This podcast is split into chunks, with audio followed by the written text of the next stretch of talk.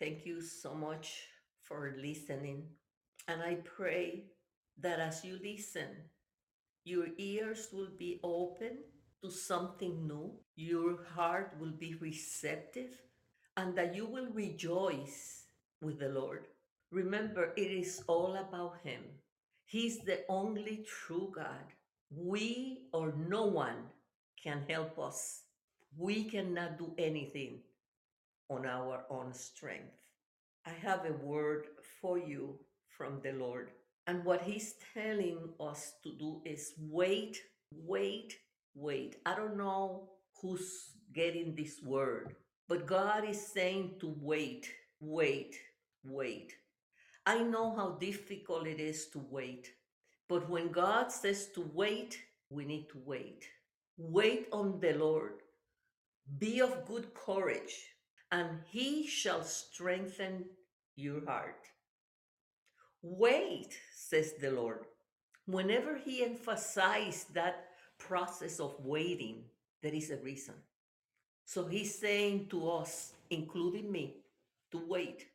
You see, you have a plan, and you might think that you're late. So you want to go ahead and go with this plan that you have. But God wants you to know that He has a bigger plan, a better plan, and with less headaches if you just wait on Him. He's calling you to wait. He said, Do not allow other people to influence you. Do not allow other people to put pressure on you. I will whisper within your heart what you need to know. You will know without a doubt when the right time is for you to move on. If you sit quiet and listen to my voice, I will be there speaking to you. And you say, But I have done that in the past and I haven't heard his voice. And the Lord is telling you that the reason you haven't heard the Lord is because there's so many distractions around you that even when you are not being distracted, the things that you have heard, your concern still playing in your head.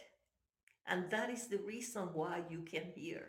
But if you choose to sacrifice your flesh every day, and if you choose to take time aside just to hear Him, just to worship Him, just to thank Him, He says, You will hear my voice. But I want to warn you not to allow your peers or others people's pressure on you to make decisions that are out of God's timing. God is mighty and powerful, and He knows when the best time for you is. He said, Keep your eyes on me and your ears attuned to what I am saying. In the midst of all the noise and warfare around you, know that during this time there has been so much noise and so much fear in you.